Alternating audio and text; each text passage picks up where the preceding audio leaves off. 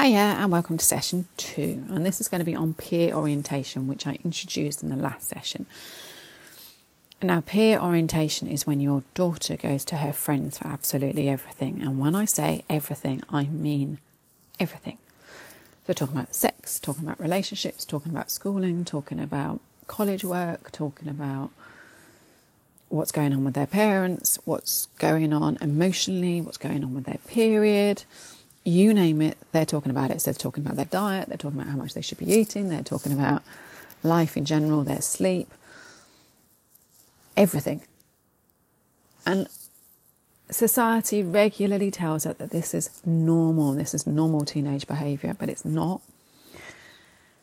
Because if our teen daughters are getting all of their information from their friends, it can increase anxiety, it can increase resistance to you, it can increase bad behavior and meltdowns, it can increase everything going wrong, really. So, yeah, peer orientation is a big thing. If you're not in the right relationship with your teen daughter, you can get it back online. So, that's number one I'm going to say to you. It's but it's going to affect everything in your in your role as a mum. You're going to see signs that she doesn't want to hang out with you as much. And you're going to see that she's going to regress into her room or hide or not want to connect with people, not want to do things. Is self imploding. So, what I'm saying by self imploding is those behaviours that affect herself. So she's in self destruct. So she's not being dressed, she's not getting washed, she's not looking after herself, she's not eating, she's not drinking, she's not getting out there and being with her friends, she's not doing stuff.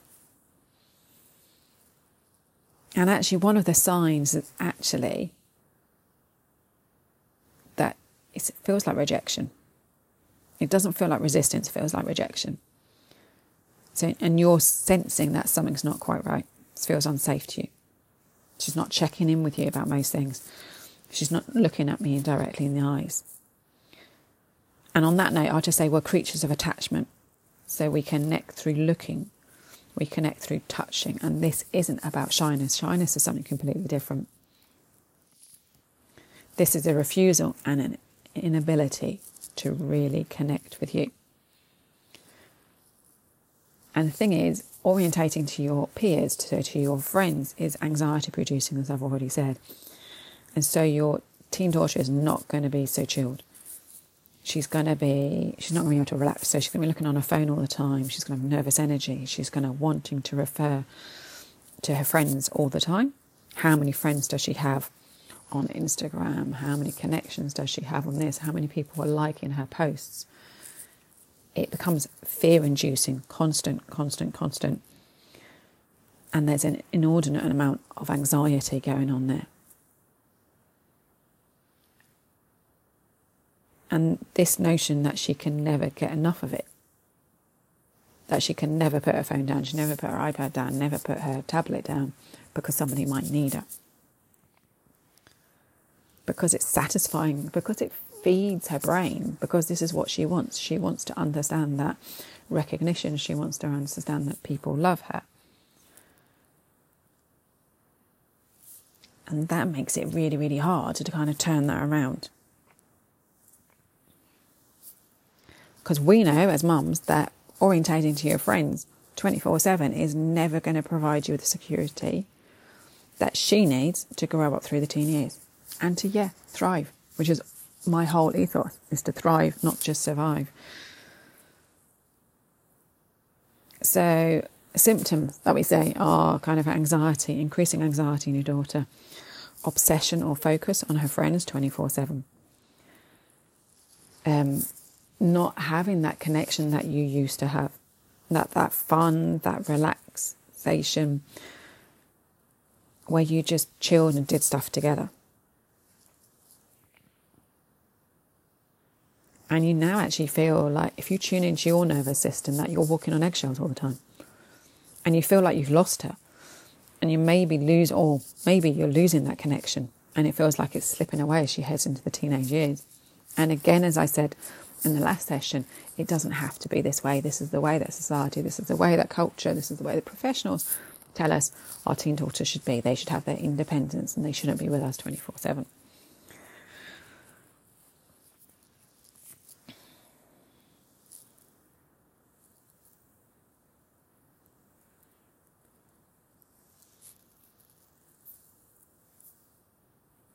You can see teen, daughter, uh, teen girls that are peer orientated. They're insecure in their body. They're insecure, more insecure than usual in everything. They don't look at you in the eye. It's something else. And then you feel that kind of anxiety being around them. And it kind of is that Lord of the Flies moment. Am I safe here? Yeah, they're feeling insecure and they're trying to get security from their friends, but they're not going to get that because they can't get security from their friends. They can only get it from you. So, yeah.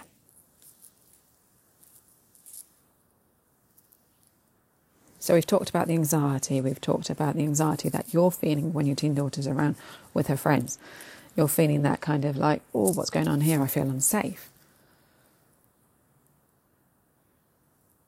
And that you don't feel you can trust them, are they a safe situation for your daughter? And you're feeling, oh my God, they're unsafe, they're unsafe, they're unsafe. And those are the teenagers that aren't being supervised by their parents for whatever reason. They are the teenagers who have complete independence to do whatever the hell they want to do whenever they want to do it, and possibly they have their own bank balance as well. But this is where you come in, mums. Okay, this is where you figure out which kids in your daughter's community are peer orientated. And they're the ones that hardly make contact with you. They didn't know how to say hello. They didn't have the basic ritual of connection. How are you? Eye contact, little introduction. How are you? What's going on for you? And then you leave. And that's not good they only know how to relate to people their own age. So anything else is kind of foreign. And therefore, they just kind of avoided being in the same space. And those friends that are peer orientated and those friends who are living their lives independently from their parents are the ones that are saying, oh, well, they don't need you, or you don't you don't need to be in that situation or you don't need to ask them. Remember, you're turning 18 in a few months, therefore, you're out of this. But actually, don't believe it for a minute. Because you know the real story, the real truth underneath everything is that you, if you have a healthy primary orientation, then you can have a nourishing relationship in place because you have the healthy guidance and healthy dependence to give to them as they go through the world. I mean, we see the impact of peer orientation on culture every day. Rising um, anxiety in our teenage daughters, rising statistics in cyberbullying, rising statistics in bullying, teen suicides, cutting, self harming, you can see the way that those kids, those teenagers rely on their friends for everything to the point that they take their own lives. Some of them, the reason why they take their own lives is because they don't feel like they're approved the way they feel they need to be. But you can never get that real approval from your peers. That comes from an adult, a mum or a dad when you're in the right relationship with them.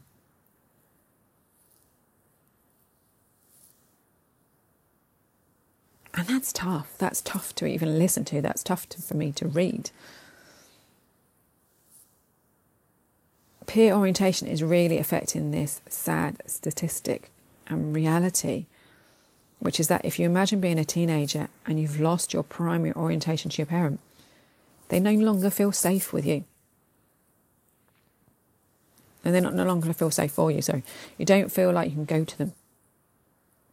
So if your daughter has is peer orientated, then when she comes back into the house, she's possibly kicking off at you because she doesn't feel safe anymore, because she's lost that connection with you. She's lost that primary orientation to you. And she feels like there is no safety, there is no stability. And she it doesn't feel natural to her anymore. So so that's why she goes to her friends for everything because she gets validation, she gets the love, she gets that's why she goes so for, so for, uh, for survival. It's the basic need of being loved and being safe and supportive.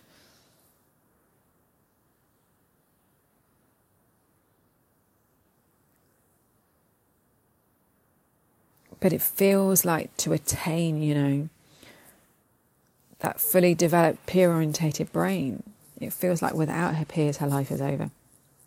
Like there's no safety and there's no stability, as I've already said. And this is a really broad spectrum with peer orientation. It can get really dangerous or it can get mild, like mildly pulling away, lightly pulling away. So, what we really want to do is hold that frame and hold that context as you move into understanding how this can affect your mother and teen daughter relationship. And I know it can get confusing around resistance and rejection but they're terms we have to keep returning to and understanding because resistance is natural. In any relationship with a teenager, they push up against us, as we talked about in the last session. And then when it's moving into something that feels like real rejection, like you're not taking it personally, but you're concerned, you're really concerned you're losing your child, your teenager to her peers and peer culture, that's when we intervene. And that's what we're going to talk about in the next audio. And that's what I'm going to talk about in the next audio. rejection is when there's meanness to it. It cuts you and not in the place of, oh, you know, she's just being resistant and I'm taking it personally because I've got a little soft spot here and you've just tapped it accidentally. It can even be kind of cruel. It's ruled. It's like it crosses a line where it's like making you your parenting skills wrong. It's like peer bullying, but your mum's one of your peers that you're bullying, and that's when it can kind of get dangerous. So, mums, let's take a deep breath together. In through your nose and out through your mouth.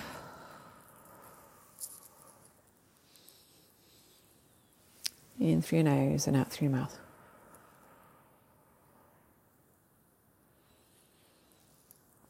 And in through your nose and out through your mouth.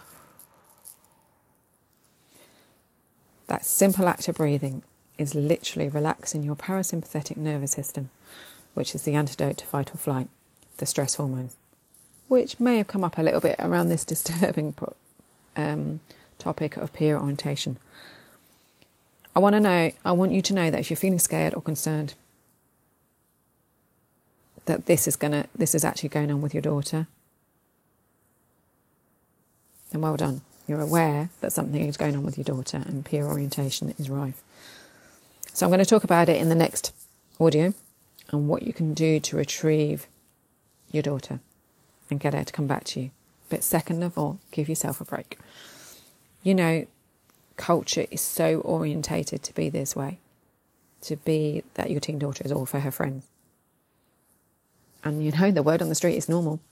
This is why I am the anti of traditional parenting. But it's not normal and it's not healthy. And if your daughter has been pulled in this direction, it's really not uncommon. I mean, I want to help you to reconnect to your teen daughter.